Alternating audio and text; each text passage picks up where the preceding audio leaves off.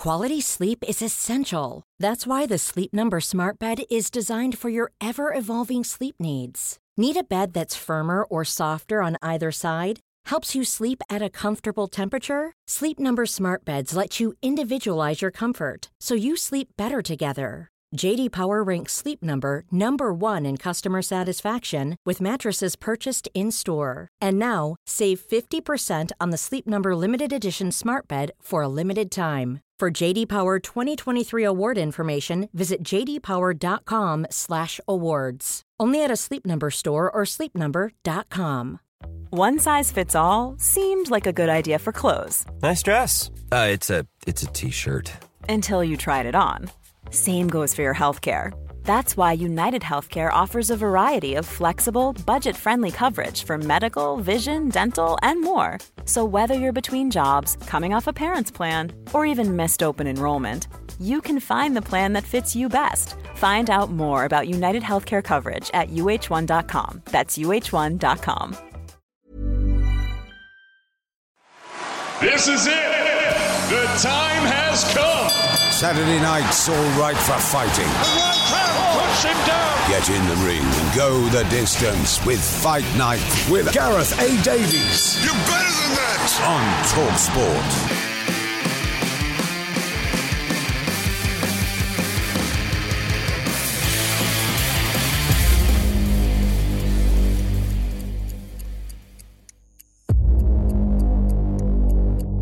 It was the next best one. We looked at all avenues. Uh, you got the you got Fury, busy, Wilder, busy, Ortiz. Um, he had his issues, so he didn't step up to the challenge. Um, the other guys weren't as good as Ruiz. Ruiz was keen. Finally got his name on the signature, and the show must go on.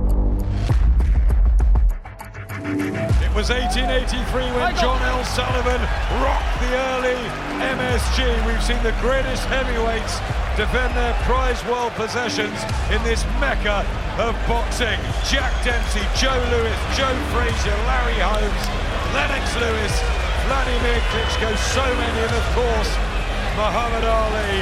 What a stage, what a setting for AJ's US launch pad. Right hand from Lewis. Here he comes again. And Joshua tottering and teetering up down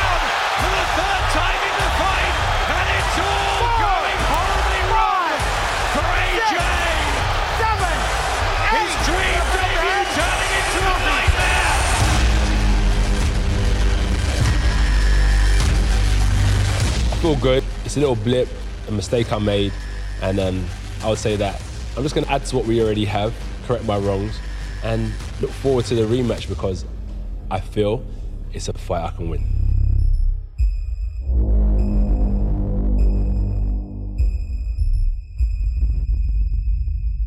Good evening, you're listening to Fight Night on Talksport. I'm Gareth A. Davies. We've got a packed show coming up tonight, including legendary promoter Frank Warren, as I join him at his Queensberry Promotions headquarters. Plus, Anthony Yarde and Josh Warrington will all be on the show. But now, Anthony Joshua has had his rematch with Andy Ruiz Jr. announced, and it's taking place, I confirm, in Saudi Arabia the Middle East in Riyadh on December the 7th, of course, for the WBO, IBF, and WBA World Heavyweight title belts. I caught up with him with my old pal Cheeky Sport Dave from William Hill and for William Hill as the former heavyweight champion told us why this is such an important fight in his career. David Lorca, Gareth A. Davies, back with the main man, our very own Mr. Anthony Joshua. I, like, I, I like that. I like that. It's good to see you back in. We're, we're in top spirits here in London at BXR. Yes, sir. Um, how's things been? How have you? What have you been up to? I don't want to go into too much, but I just feel like um, I'm at a stage in my career, not life and stuff, but my career, where, well, life I'm trying to perfect so my career becomes easier. Mm-hmm. But everything is evolved around career path, right? So you go out late, it affects your job. Um, you have a bad day at work, it, it affects whether you go out at the weekend. So I'm just trying to balance everything I'm doing and just relight that ball of energy where everything I do is not only with um, vision, but with purpose. I'm not talking in parables in and- and- rhymes yeah. and parables, but it has meaning to me. So the ball of energy for me is just living life with meaning again, and not just going through the motion like Josh do that, yes, Josh do that. What's the meaning? What's it going to affect? And what's the long-term effect or positive reaction that this decision today has on my boxing? Absolutely. Well, you must be delighted that you've got your fight announced. You know it's in December. You know who the opponent is, and you know what you want to do because it's the result of what's gone before. Well, the thing is, it's interesting that you say that because normally we're talking about okay, so once you get through this opponent, are you ready for that one? But we're not even talking about that. We're saying we've got the date, we've got the venue, we've got the opponent, and we're happy. Do you know what I mean? And this is the focus that I need. Mm. So everything that I speak about, everything that I do has to be forward thinking to the next project. I know it's good to be a visionary, but the purpose is the next project at the minute. And that's what I mean is Yeah. relighting that ball for what's next and being 100% ready for it. What about the feel about you in between your last fight and this one?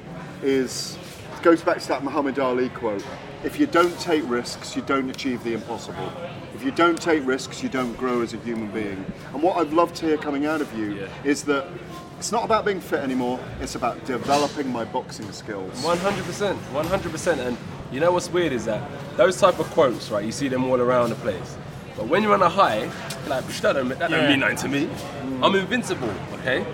And then sometimes when you have your own personal issues or public issues, you start relating to those quotes. And exactly that is like, if you want to win every battle, don't step into the ring. If you want to have brilliant days every day, don't go into challenges. Don't set goals. You know, that's just life. So you have to set these type of goals if you want to face challenges and hurdles, which are fine, but it's just about getting over them. Some may be difficult, some may be tougher than others, but if you set the goals, be prepared to stumble now and again. And I had a little stumbling block recently, and in 10 years it will have more meaning.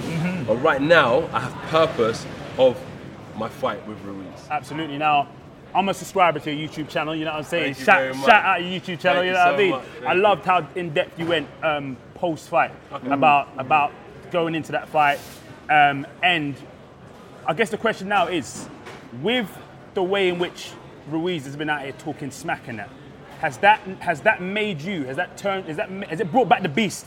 Is is the is, is the beast now ready? I'm not gonna say that that's the reason No, why. no, no. When I'm in that ring, Yeah, we're, yeah, in, of we're course, the lions yeah. den. Do you No know what I doubt. mean? And I'm never looking for excuses, but it's interesting that you say that because, you know, I didn't meet Ruiz until the press conference Mm-hmm. or the week of the fight because Miller pulled out and he was the best replacement.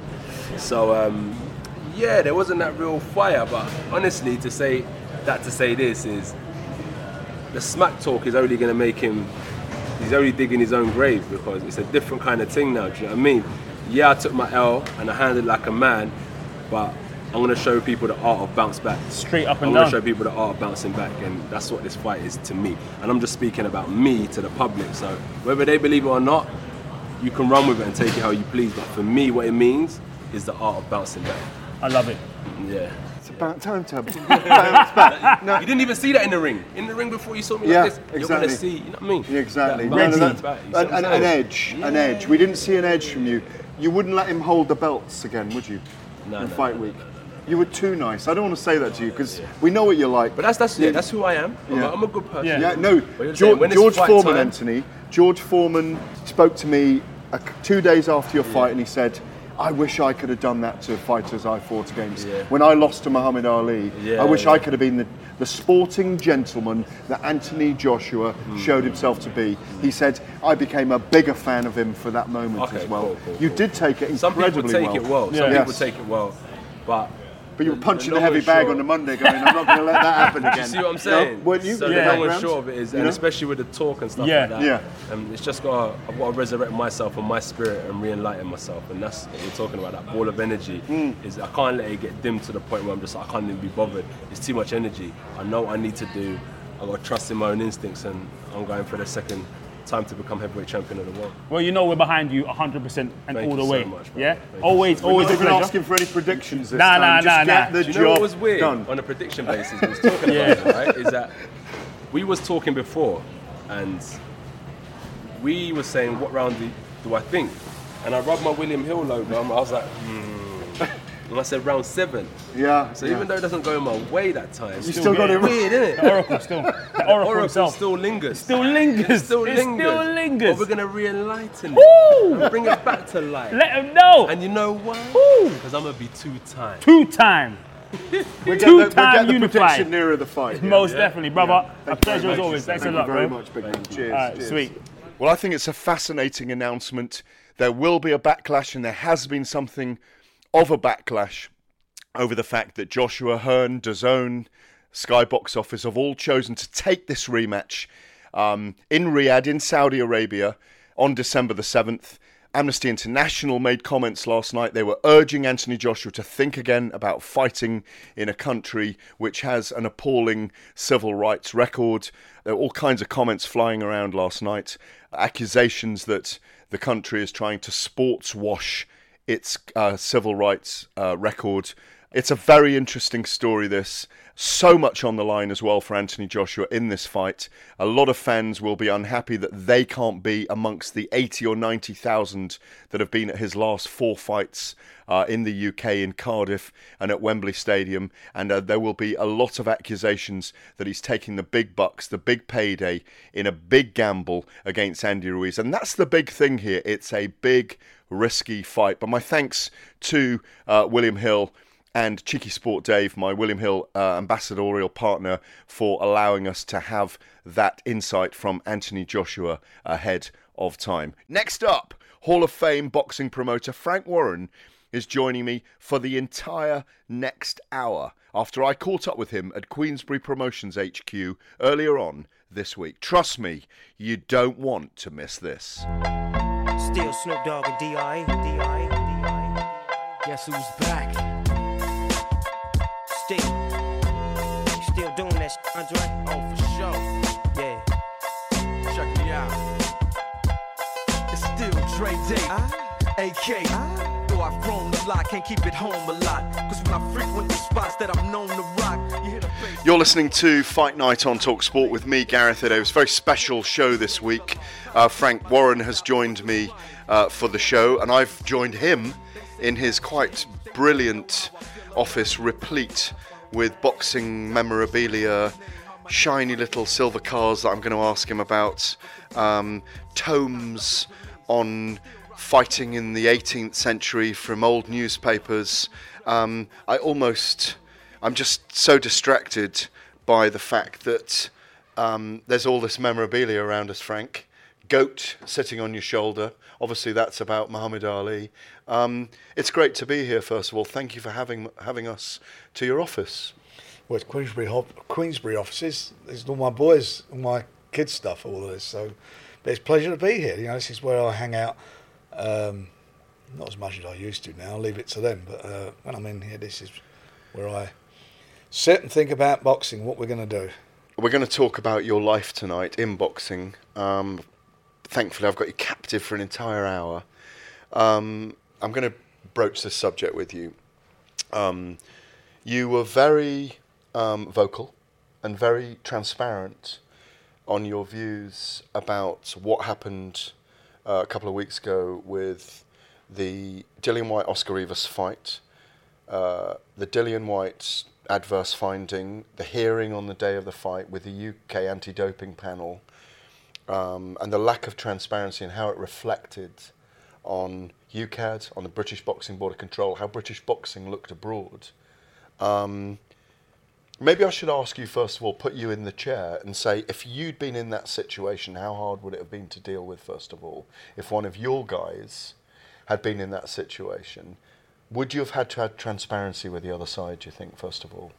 Well, I had it with with um, Billy Joe Saunders. He was tested positive, and if you remember, um, Eddie Hearn went on record screaming the police down, saying uh, he shouldn't be allowed to box. Boxers should know what's going on, etc. So that happened. Um, recently, only only a few months ago, I had a, a young boxer. It wasn't a drug thing, but he he uh, was feeling faint at the weigh-in. Ryan, Ryan Garner, and his manager and the fighter and the trainer wanted it. Manager trainer wanted him to fight, and I wouldn't allow him to fight. Paul Butler was using a sauna, which is banned by banned in uh, For weight but- cutting. For weight cutting, I pulled him out to fight. It's a matter of record. Uh, many years ago, Danny Williams. I had just signed a new deal with ITV. Amir Khan was making his debut in a four-round fight, and the main event was the British title fight featuring Danny Williams. And Danny Williams uh, weighed in. I spoke to his trainer at the time, Jim McDonnell. I said, "Everything good, guys? Yeah, he's trained well. He's fighting well. You're good, Dan? Yeah, great." Uh, Friday night, we're having a bite to eat. He was tested by the box. He was examined by the boxing board of control doctor. Passed him fit to box. I got a phone call from his wife, and she said to me, uh, "Danny's not well. He wasn't well. He shouldn't be in the ring." I remember went, that "What?" night I was covering it. I yeah. said, "What?" She said he shouldn't be in the ring, and I said to him, I, I, "Anyway," she told me the story. I rang Jimmy. I said, "Jim, is he, okay? Yeah, yeah, he's good." I Jimmy said, McDonnell, Jimmy yeah. I said to him, "Is he okay?" She went, "Yeah, yeah, yeah, he's fine." And I asked him. I said, "Well, I've just had his wife on. She's telling me something different. What? What's going on?" Oh, he wasn't well. Anyway, I said, "We need to speak to Danny." I spoke to Danny, and after speaking to him, I pulled him out of the fight. Now that was important for us that night. You know, from a business point of view, it was important because it was on ITV. It was our first show back. It was needed because Amir Khan's making a debut. You think, you know, debut fight. Was it Mario Kinderland? Yeah. Was it? Yeah. No, no, it's a professional fight. It was his first pro fight, yeah, yeah. You know, he's probably his first fight. He's probably going to stop somebody in a few rounds. Yeah. So this was very important. Mm. And uh, anyway, I wouldn't let him fight because I knew that if God forbid anything went wrong, how do you recover from that? The fella's wife suddenly shouldn't be in the ring. That was it. Stops, pulled him out. And I can name a, quite a few occasions things like that happen. What what I find about this thing is that you're looking at it, and you've got promotional rivalry. You know, Ed Hearns, Matchroom will say Warren's uh, this, and I'll say they're that. But this is not about professional rivalry. This is about a sport that we have, that I've grown up in and been doing for a long time. I've got a passion for and I care for, and I'm disappointed in what happened a few weeks ago. I'm disappointed because everyone knew what was going. Everyone knew what was going, or you know, internally knew what was going on. The boxing board of control knew what was going on because of this adverse finding that UKAD had written after taking a test to Dillian Whyte saying that he was going to be suspended pending his B test, etc., etc. UKAD were aware of it. Boxing board of control was aware of it. The lawyers were aware of it. Matchroom were aware of it. Eddie Hearn was aware of it. All of them, you know, all these guys. None of them are, none of them are, are poor. They've all got money. Dillian Whyte's made a lot of money in boxing. Board of Control, uh, you know, they're quite in a good position at the moment after the problems they had with Michael Watson. Uh, the lawyers making plenty of money as they always do. Lawyers, lawyers do. UKAD do okay for themselves and so forth. So yeah, let's get on with this. But the one guy who's in the ring, who's risking his life, who's getting it, facing up to Dillian Whyte, who's risking his life, is unaware of it. What is going on? Where is the moral responsibility? Where is the, where is your, um, your duty of care to that boxer? Because remember, when he fought or, on that night, he was a British license holder. You have to take a license out to be a British license holder. Where was where was any care or duty for him? Why, why, did, why weren't they looking after his best interests? Why didn't they say to him, listen, he had a VADA test, which he's passed, but he's had a UKAD test that he's passed, and we're waiting for the B sample. Why didn't they explain that to him? And he could have made a choice if he wanted to fight or not. May not wanted to fight. Who knows what may. He may not have had any be insured to fight. There's lots of various things that could have gone wrong here. It was him. Why didn't they test the B sample? Most importantly, why has the B sample been tested since? What is the outcome of that? You know, this is this this should be out there like it's been out there for other fights. Like it was out there for Saunders, Billy Joe Saunders, with his problems that he had. Why wa- wasn't any of these things done? So don't tell me when somebody's saying, a promoter's saying, oh, we only had 36 hours or we only had 40 hours, 48 hours. Joe Mullender, a boxer who had a positive test, we got his B sample tested and done within, I think it was uh, 36 hours. We pay 400 quid. There's millions at stake here, but more importantly, forget all the money. There's somebody who's putting their life on the line in Rivas getting in the ring, and he was not given given any any knowledge of this. And then you get you mustn't be saying anything of this because of Dillian Whyte, um, his privacy. Well, just hold on a minute. He himself sus- was suspended, his license taken away for a couple of years for testing positive.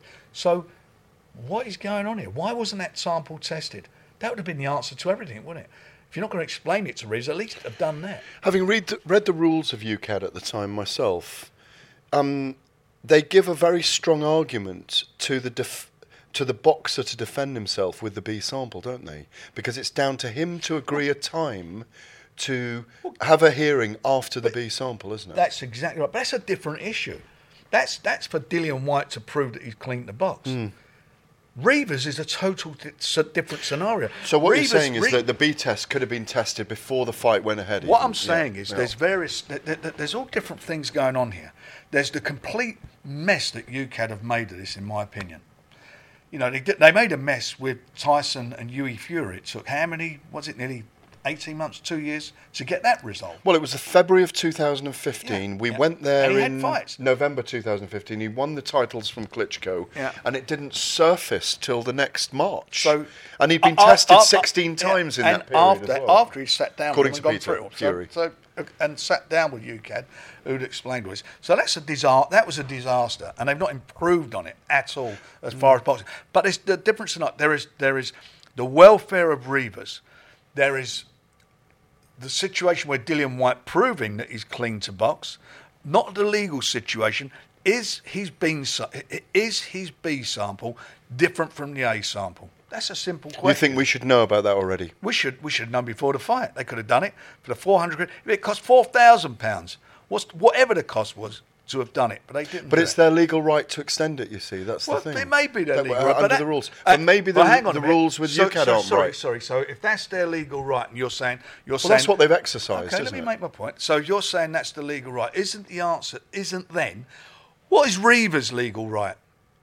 Rivas, what was his legal Well, he rights? doesn't appear to have had one. I'm going to tell you what he's going to do. He's going to. I'm quite sure he's going to wind up suing somebody. I do agree with you that, That- there that- should be transpa- that- should have been transparency, that- and that's that- what we're all upset about you- as observers and the, the, border sport. control Yeah. are are abdicating their responsibility. Oh. We need a governing body. We have a governing body.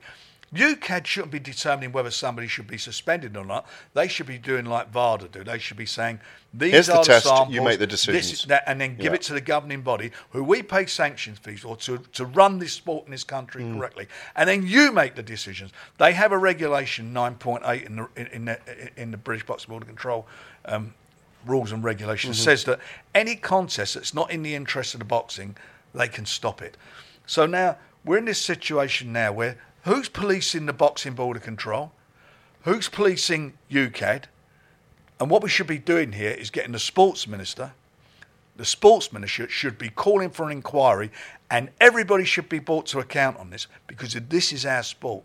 This is a sport that we all we care about. And I know there, and I know there are people at the boxing border control who didn't want that fight to happen. And I know there are people who in the boxing I've heard the same that there are do- people very unhappy with about- the panel's findings yeah, okay, at but, UKAD. but No, you the- know what? The UKAD but panel. you know what? They should have stood up and be counted. There's no excuse. They should have stood up, be, be counted. They should Mm. have stood up and said to Rivas, listen, this is what's happening.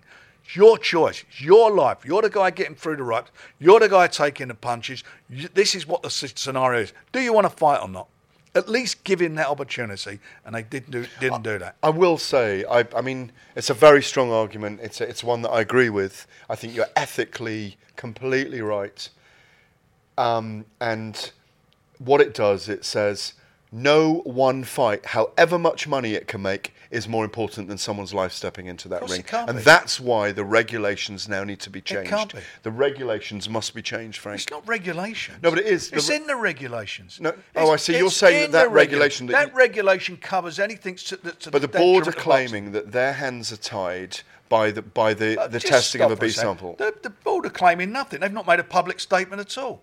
Well, You they no, they were said Where- they will follow the rules Let of me the. ask you a question. Have you seen a public statement from the Board of Control? We got a public statement Saying la- what? Uh, on the Thursday saying the Boxing Board of Control um, follow the regulations of the testing of UKAD. They just passed it on to UKAD. But that, That came out on the Thursday. After and what has come- UKAD said about it? Well, I had one independent chat with. Now, what's their um, official statement? That there was no official statement. it's all under the that- 'cause- carpet. They- 'cause they will not. hope this will they will not talk about the specific case, let- but all they will do is talk about the, the way it plays out. And they, they told me that their, their their head of communications told me um, that this could genuinely take a year to play out. Why? I don't know, but that's that's their. Well, how long does it that- to test a B sample? Yeah, I mean, I think you're right. I think maybe Test the there should be sample. questions. It's either positive or it's negative. For me, what's become clear in the last two, three years is that UKAD do not have the resources and the the the wherewithal to genuinely make decisions. Um, Well, they're pointless and- then. Well, I, th- I think they might might be decent testers, but but I think it's time as well to make the board answerable to VADA, VADA test, right, the board don't recognise VADA. We, a lot of us use VADA. Mm. Uh, and by the way, they didn't even tell the WBC about this. That's the correct. WBF suspended They have suspended Dillian until uh, on the otherwise. They yeah. didn't even tell the, the, whose title it was, and they and they've been uh, members of the WBC from the formation. The Mm. So a lot of promotional mistakes here. You're saying as well, yeah. No, this, this point I'll make. All you need UKAD to do is test, nothing else. Don't we don't need it to be the court because they at the, at the, their track record at the moment is crap. You couldn't trust them. You can't trust them. So you need just do the testing and the board of control get off their asses and do what they're supposed to do. It's called board of control. Control the sport. Police the sport. Do it properly. That's what they need to do. And if they can't do it, then leave and let's get another group of stewards in to do it. And I don't want to hear, oh, they do it for nothing. You know, they, it's their time. And wa- do you know what? It's not good enough. Then pay somebody. There's enough money floating around in this sport. Then pay to get someone in there. Pay for a proper administrator who's going to stand up and be accountable for what this terrible situation that took place. Well, that's the voice of Frank Warren, who's joined me this week for the first hour of Fight Night. We're going to change tack and just change pace and let Frank cool down a little bit in the break. We've got two minutes left. We've only, we've only got yeah, we've only got two minutes left. You've been listening t- to Frank there talking about the current situation with UKAD, the boxing board, and obviously the case at the moment with Dillian Whyte and the Oscar Rivas fight a couple of weeks ago. We'll be back after this.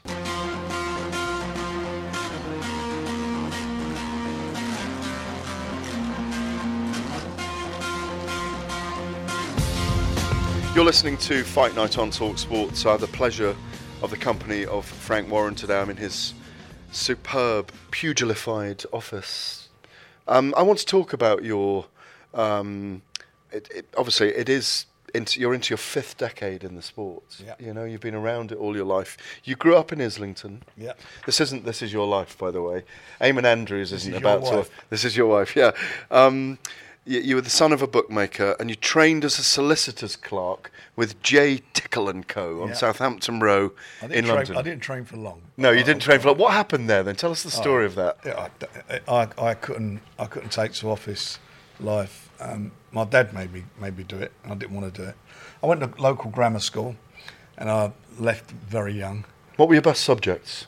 I was good at art. I was good at history. I was good at geography. I was good at yeah, quite good. I, I, I, until I got if you, that's a terrible thing to say. Until I got fed up, I used to be finishing in the sort of top two or three in my class, and then I just. Uh, I, I, just, I don't know. I just lost all my attention, you know, my, my attention to it, and uh, I was bunking off a lot, doing all the stupid things you shouldn't be doing. 'Cause that's what my that, that's how it was. Where I come from, it was like it was like that. So we're talking late fifties, early sixties, yeah. Yeah, And yeah. You, you were growing up in Islington. What was Islington like at the tough. time? It was a tough area.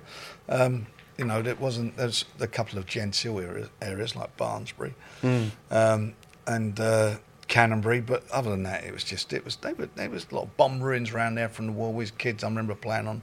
We used to play on bomb ruins. I mean, we'd go out play. I mean, it's, it's strange. You think how you bring your own kids up and, and so forth. But when I was a kid, I can remember you go out. You'd go out and be out till late at night in the summers. You know, go all over London, go bunk on the tube, go all over. I mean, we're kids doing it. You wouldn't- you you you scare the life out. you doing it today with with uh, you know with teenagers, let alone um, Yeah. little kids. And we we we'd be all over the place. And it was, uh, but we had You had nothing to eat all day. I, I remember no, we- myself I mean, playing no, it. we- no, we had. I mean, we, had, I mean, we always always ate well. I mean, the one thing you had, we we ate well, mate. But it was um, it was it was just. But you never, you never like today, where you buy a coffee and a bottle of water. You'd You don't have water. well, you just go- went we'd and you be- went out we'd be all playing day. on, over Yeah. on bomb ruins. Yeah. like you know Yeah. where we bombed out houses, climbing trees, and all the stuff that you. Not allowed to do now. Or kids are not allowed to do. And famously, of course, excuse me, famously, of course, you were approached by your second cousin, Yeah. Lenny McLean, of course, who Yeah. people know of fame. Um, who hadn't just lost a fight, wanted a rematch but couldn't find a promoter. No, what happened? He lost the rematch and he was offered uh, offered. He lost the fight and he was offered a rematch, and uh, I didn't like Lenny too much. He was a bully, Lenny. He was he was a big lump, and he was one of those kids when he was like you know when he was sort of eleven. He, He had a beard. Like, yeah, he was Yeah. a big kid. You know, and he was and he, he was quite intimidating. He was a bit of a bully, but anyway, he um he was he, my uncle Bob. He was on his wife, my aunt Kathy, who was- who passed away. She was a lovely lady. It was he was on her side of the family, and uh, anyway, coming up to this fight, that he was going to have with a bloke called Roy Shaw, ex-fighter who Mickey Duff used to manage many many years ago. I remember Roy Shaw as well. um, yeah. He um, These guys, by the way, for anyone listening who are younger, these were the hardest men in Britain at the time, weren't they? Well, they- no, but no, but that's how they were built, that's wasn't how, it? that's how it was built. I mean, you, You know, know. it was. I mean, you know, It was unlicensed that's how fighting, it, wasn't it was it? Called, well, it was licensed, but they called it unlicensed because it wasn't licensed by With the Boxing board, yeah, Control. yeah. But um, anyway, cut along, and that's why I get so thing about this health because I've seen it at that level. I was involved in it, so I know what it's like. And what happened was um, a week or so before the fight, he was told that um, if he uh, and, and the first fight, it was ridiculous what happened to him. He, didn't, he, he threw one punch, nearly knocked out Roy Shaw. Then he crossed his arms in the corner of the ring, just kept pointing his chin, telling Roy Shaw to hit him, which he did about 50 times, and eventually he just sort of slunk down the ring. So my uncle gave him a real over that and said to him, you know, what the hell's going on? You, you know, uh, and they got him. And Freddie Hill used to train the Finnegans, took him to him to train him. Anyway, made the rematch, and um, I wound up in his corner. I didn't know nothing about boxing. I had another relation, Johnny Wall, who passed away. He was a light heavyweight who turned pro, same time as Conteh. He was trained by George Francis. Um, that was my interest in boxing. Who to train Frank Bruno Yeah, and yeah, others, of yeah. course. George And- Francis and- lived in and Highgate. John, and John run around the ponds. John was a really stylish boxer, but he was a playboy. He never, you know, he's one of those guys that could get away with a natural ability up to a certain point, but he's he sodded around. He was he loved the nightlife and so forth. It was always out of us. But anyway, so the uh, in those days, but. So Lenny had this, this fight, and uh, th- th- and on the night it was, uh, or the week of it, they, there was all sort of this worry, and, and I wound up in his corner. My uncle Bob and myself were his cornermen. I never knew anything about corner work or anything, so I was in there and this place. It was a club called Cinatra's in Croydon.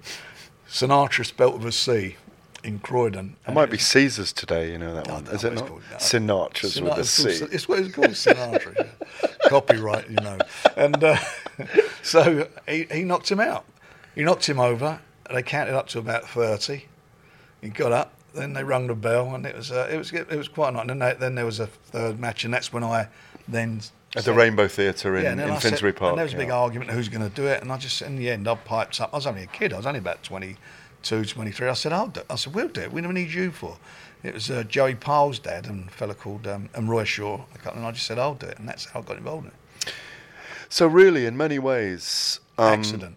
Yeah, but were you still working as a solicitor then? Thought, no, I'm not oh doing no, that. No, I was necessarily. I was that was well gone. I was only about 15 when I was 16. So were you was doing it. wheeler dealing, or what were yeah, you? Mean, I, I was running my own business, and I, I, I had, I had, um, I used to, I brought pool tables over from Australia. We were putting them in pubs, and we, you know, I had a few interest in a couple of clubs and pubs and things. I, I few things going back. So that entrepreneurial zeal was already there. Yeah, the, was- the kind of I worked for- curiosity to Yeah, to do these things. Yeah. I worked for myself from probably about the age of 19. so um, your first licensed show Yeah, was at the Bloomsbury Crest Hotel, 1980, yeah.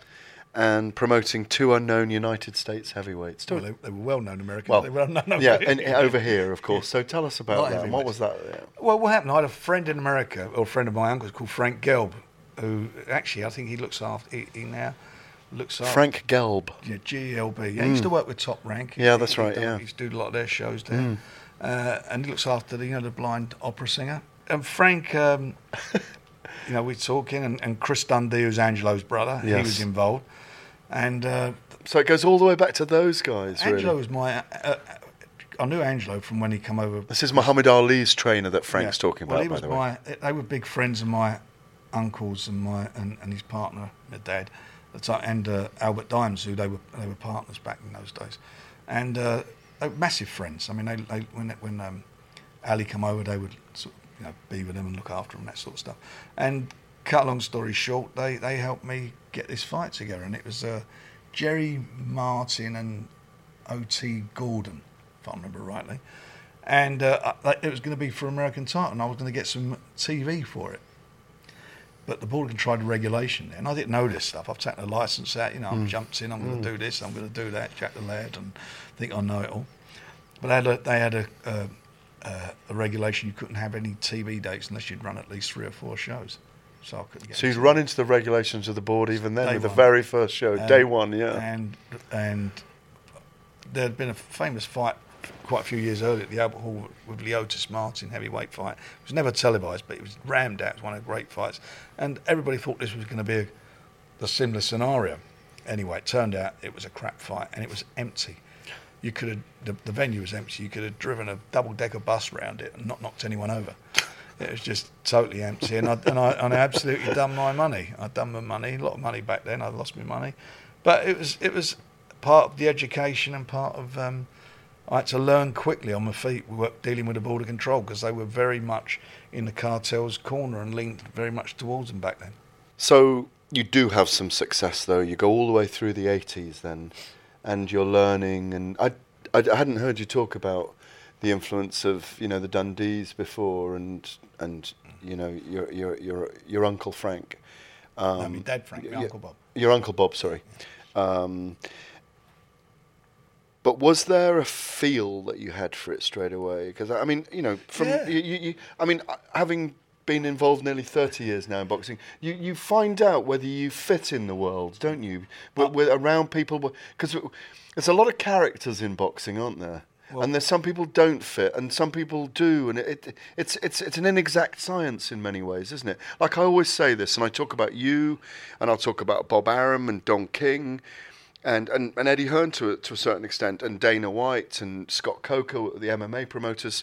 There's no book, there's no university degree on promoting.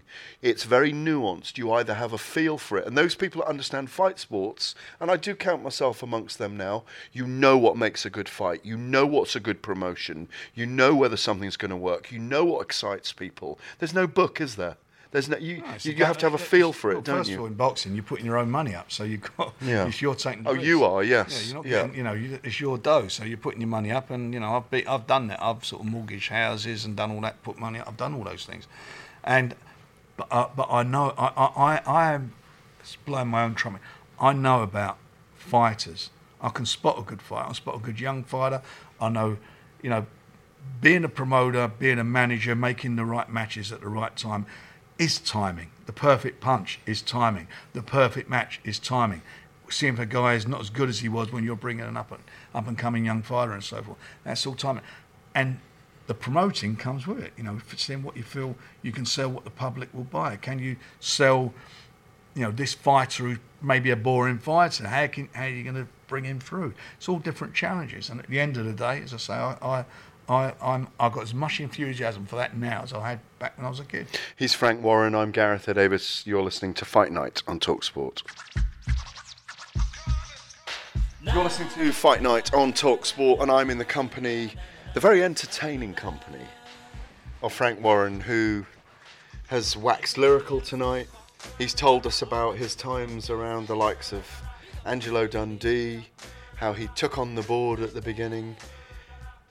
You promote all the way through the 80s in the end, Frank. Um, we're going to come to some of the names in the next couple of sections on, you know, from Naseem Hamed, Frank Bruno, Ricky Hatton, Amir Khan, Joe Calzaghe. It goes on and on. Billy Joe Saunders, Tyson Fury. You've always had one of the principal names or a couple of the principal names in British sport. And I also know this because you and I talk about this very often whenever we do kind of a deeper piece in the Telegraph. You're, you're about bringing youngsters through as well, about having the next crop always, aren't you? But you promote through the 80s, and towards the end of the 80s, you're flying high at that point, aren't you? Yeah. Someone decides to shoot you. Yeah. I mean, it's 30 years ago, yeah? Yeah. It's 30 years it ago. really? Yeah. Yeah. I mean, you never ever look like you suffer trauma from anything. I know you've had disputes with people. I know you love being involved in this. You're a survivor. You're you're a you're a pioneer, as I said before, an entrepreneur. When you look back on that 30 years ago, given how the world is today, where security is so tight now, where you can't get on a plane without going through a, you know, a, a detector. Where, do you know what I mean? Where Yeah. you, it's just you know what the what the world we now live in, where the the incidents we've had around the world, and in many ways it was kind of unusual what happened to you back then. Well, it's unusual for me. Um, And it hasn't happened Well, I was in since, good company. I mean, the Pope got shot. Ronald Reagan got shot. John Lennon. John Lennon. I mean, unfortunately, JFK. Sadly, they they Yeah, they, yeah. they died. But um, it was it was yeah it was it was a um, it was quite a a shock and quite an experience. But I didn't think I didn't really you know as I say I'm very much in the moment, and I knew what I had to do. I knew I had to get myself sorted out. I knew that you know the um, my family's future and security and ki- my wife and my kids.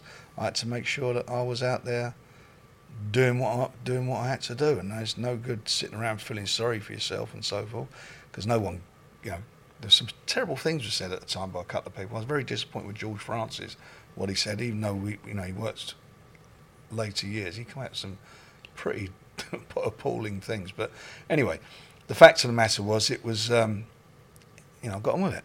I discharged myself from hospital and I had to get back. My business was in terrible trouble as a result of it because there was all these terrible rumours flying around, and I, I actually uh, issued quite a few writs and quite a few solicitors letters went to newspapers because there was a lot of irresponsible journalism, you know, linking the bullet that I got hit, got shot with, with another crime, and it was all nonsense. It was all made up. Uh, you know, front page apology I got in one newspaper over it.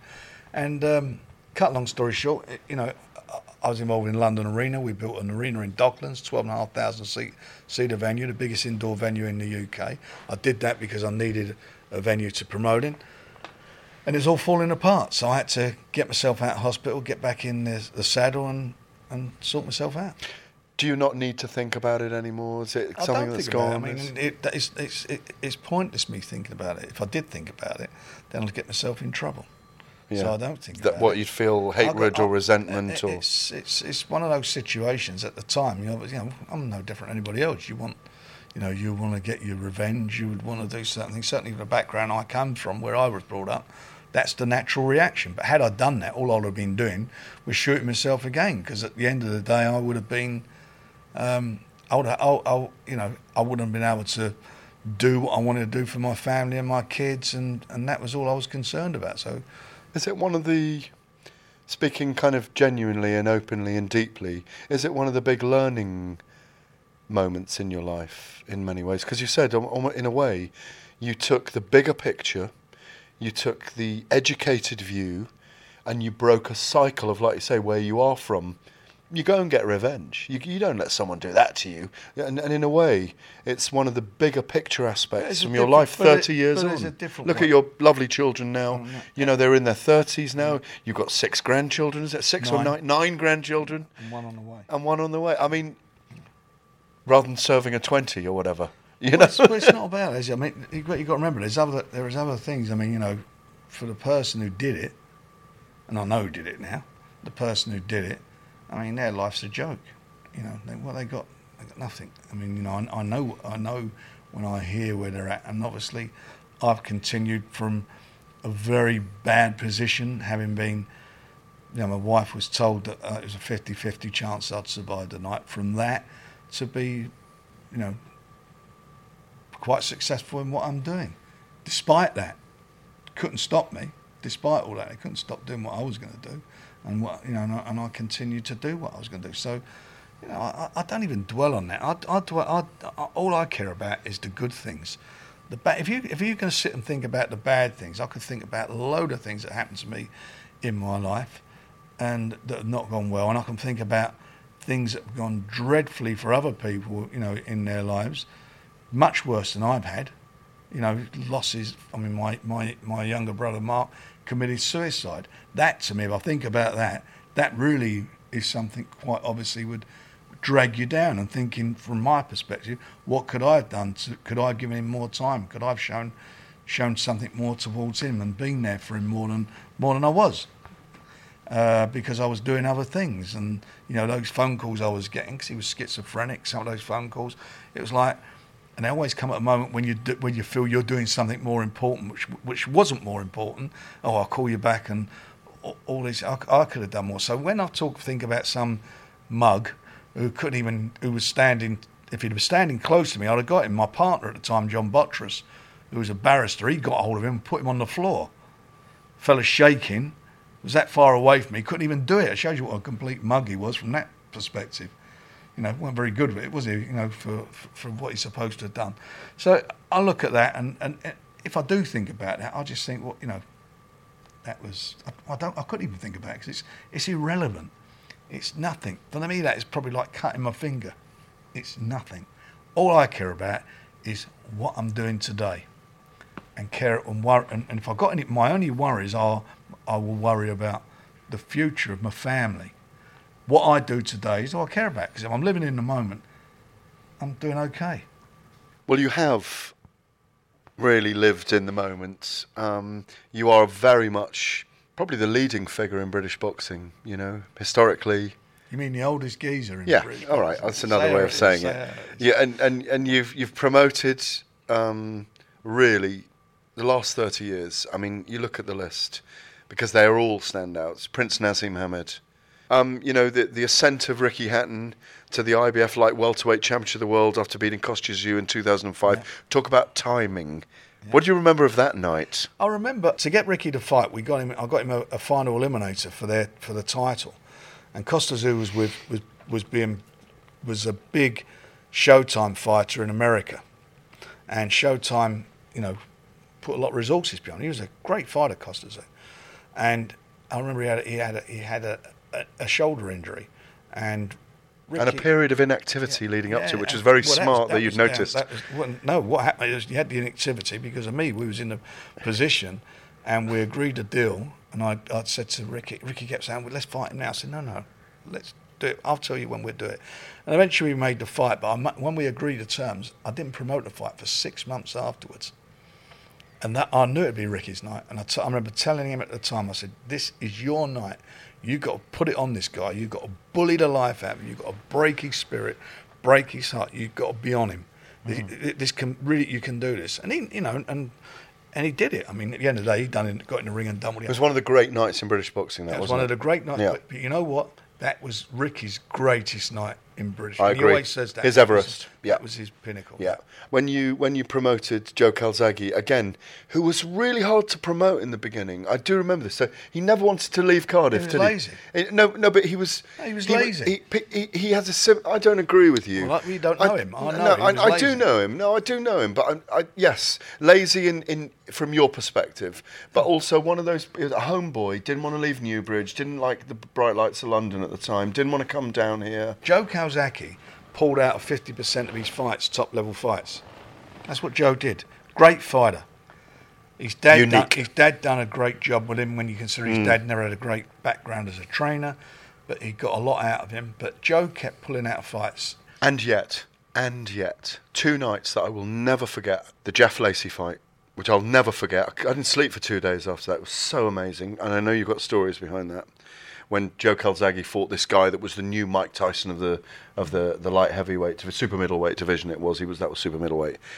And the fight with Kessler at Cardiff. Yeah. Those that, that, great they were great They were nights. great. And I know that Calzaghe didn't want to fight. One of them never was not going to happen. Yeah, the Was Kel not gonna happen. because he was worried about his hands for Jeff Lacy, and it was the, one of the greatest performances you'll ever see. worried about. What, what, what happened that night? First of all, he was a massive, massive underdog.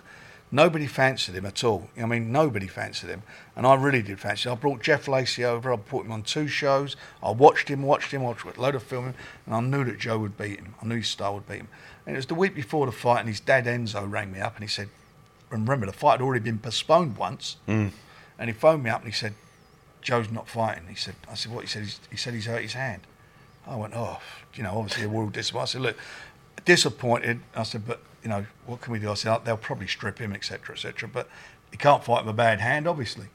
And his dad said to me, there's nothing wrong with his hand. He said, it's all in his head.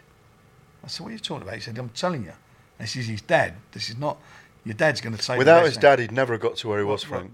well, he wouldn't have. yeah, he drove him. Right, so then I f- he said, "You- you- he said, you're going to have to speak to him. So I rang him and I said to him, what's the matter with you? So he went, And he was like, hello, Frank. And he was all like down and whatever. And I was talking. I said, listen. And I've never, you know, it's funny, we talk about health and everything. Uh, but his dad's told me there's nothing wrong.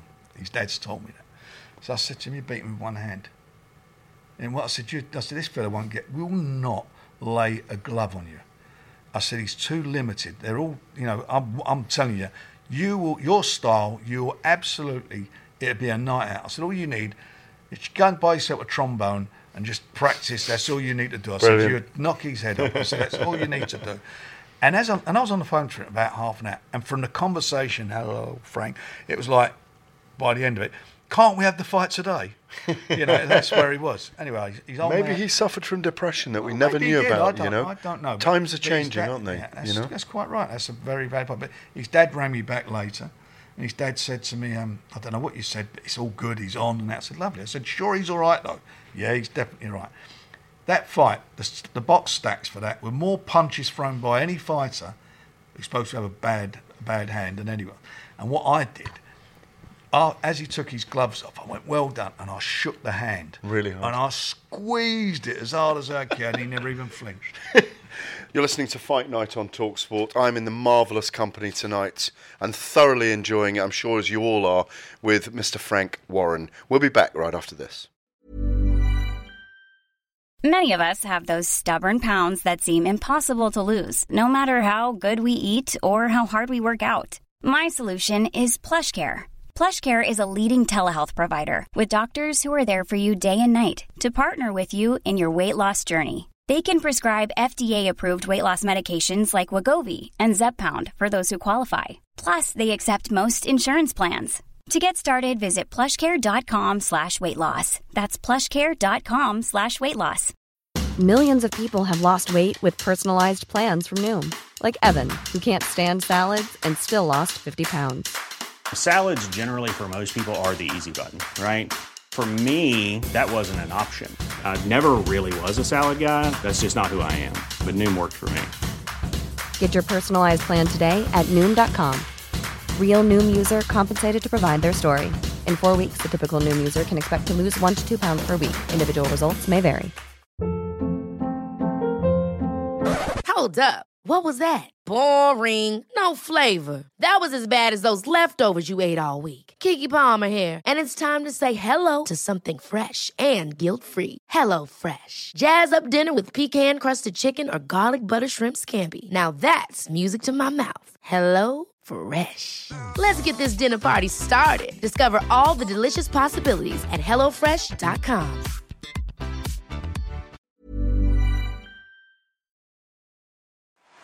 This is it.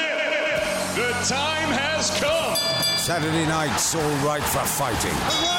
Push him down. Get in the ring and go the distance with Fight Night with Gareth A. Davies. You're better than that. On Talk Sport.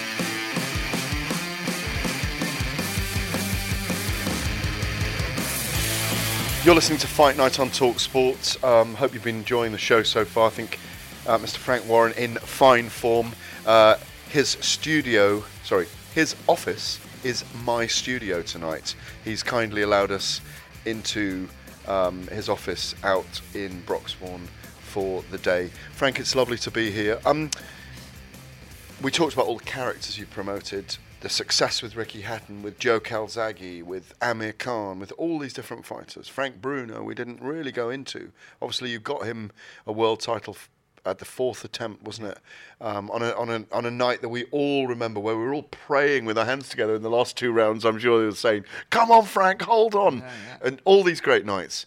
But has anyone ever produced the story that Tyson Fury has to win the world title. In fact, I remember doing stories with you a year before, and you said, "Listen, this guy's six foot nine. He's a clever boxer. You just watch him outbox at the ExCeL Arena on that night of terrible fog that the show ran very late. In fact, I was commentating with Talk Sport that night. I think Ian Darke was doing the commentary with us that night." Everyone was lost in the pea soup fog afterwards. There were lots of travellers there. It was a it was a kind of a messy night, if I can put it that way. Okay, but within the messiness of the night, Tyson Fury put on a display against Derek Chisora. With a left uppercut most of the night from Southpaw. We'd never seen that from him before. And I remember interviewing you a couple of the week after or whenever it was because I was sitting in my car outside my London flat. I remember speaking to you. You said, "Listen, he's going to go when he gets the chance. This guy will school Vladimir Klitschko. You watch. Do you remember? Yeah, I do. And you just stuck to it. And I went with the story, and I've never forgotten that because. As we know, you have an ability to see the, sh- the, the silhouettes moving. You just know, don't you? You've been in it too long. Um, this guy wins the world title, goes, has his mental health issues, does a cocaine binge, gets rung up randomly by a guy from Rolling Stone, does the whole story, relinquishes his titles, doesn't take a 10 million pound rematch of Vladimir Klitschko because he's off on one. He balloons to 28 stone. I know I've seen I saw him at 28 stone. I went to Marbella when he first met Ben Davis and was with Billy Joe. I went running on the beach with them. And you know what they're like? If they trust you, you're in their circle. They're those kind of people, aren't they? Yeah. He loses 10 stone in weight. The, the weight of Melania Trump, as I always say, yeah? Ricky Hatton. Oh, the weight of Ricky Hatton. don't be- fighting weight. A fighting weight Ricky Hatton. He goes and does this amazing thing that we were all at in December last year.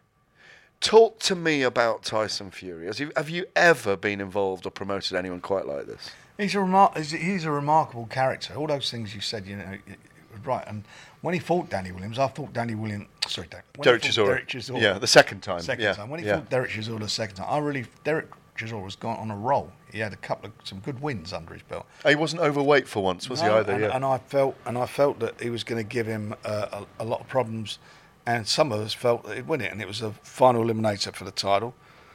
He scored him. He never lost a second of any round until he stopped him, and you know I just felt then, you know, that he is something much more special than I thought he was, and that's how it's been. And he had a terrible, terrible time. You know, when you look at all the depths of despair, he was suicidal. I mean, Mm. that's the worst you can be when you're in so much pain. You think the only way that you can get rid of that pain is to kill yourself. That gets rid of the pain.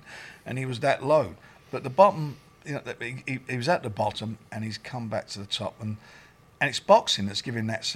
It's obviously his determination and his family, but it's boxing that's giving him some direction. Trains hard now. He's always in great shape. You look at him. He's always. I mean, he's, he's complete. He's an athlete. He looks an athlete now. He's always had that natural inborn um, uh, stamina. Got a great boxing brain. He's very light on his feet. He's. I mean, he's a very smart, smart guy as far as boxing is concerned. And he, I I think, I think, I think his comeback is probably one of the greatest comebacks of, and I, and I mean this of any boxer I can think of In history. Yeah, Yeah. because of where he was. You know, where the time out the ring and the troubles that he had. You know, Ali had all those had that time out the ring, but he wasn't. Su- su- well, to my knowledge, he wasn't suicidal. He wasn't doing coke. He wasn't boozing. He wasn't, you know, ballooning up in weight. You know, for Tyson, he's he's he, what he's done. I think is phenomenal. And and whatever happens, he's a winner by getting himself to where he's at now. Now he's got a fight in September. Um, we can talk about it now because obviously it's going to be it's going to be done. He's fighting on the 14th September in Vegas. Is that definitely confirmed? Yeah. Not the 21st? No, it's the 14th. Definitely the f- against Otto Wallin. Yeah, undefeated Mm, yeah. Swedish guy. Yeah. So he's got that, and, he, and hopefully he'll come through that fight. Vegas is right for him, though, isn't it? Yeah, There was talk about Boston and New York, but isn't, isn't it instinctively, uh, just judging from that last fight, he is so Vegas. No, But, but, you know what, what he is. is let- that was a sigh there. What? what No, because he is. Come on, you love Vegas as well, I, don't you? I, I, I, not like, uh, not, it's not like it used to be years ago. I mean, when I used to go there, it was different class. It was hundred million times. when Sinatra with an S was playing, yeah. I, I promoted Sinatra. Tell us about that. I promoted Tell us about that. What, about what? Tell us about promoting Frank Sinatra. It was good fun. It was good fun, London Arena, and looking after him, and you know, he was. Uh, it, it, was good fun. He loved his fight stuff as well, He loved he? his fight. He was a photographer at the Ali. Um, Frazier fight in New York, fight, yeah, for Time magazine, I think. Time magazine, Yeah, he took yeah. the photograph. He was a good guy, but I'm di- digressing. But, No, digress. But, but but getting back to When it's when it's Sinatra, you've got to digress.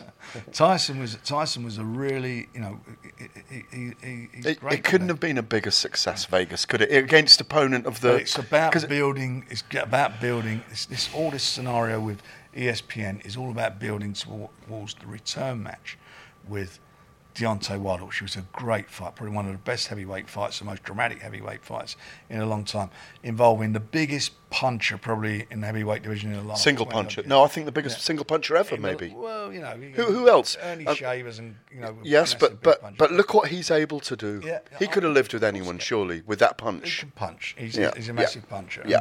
And, and, a, and a great and, And a great character as well. And he is. He's a. I like him. He's a good guy. Yeah. But but you're building up for this rematch, and this rematch, I think, provided he that he's, Deontay's got a fight, I think, in early November against Ortiz.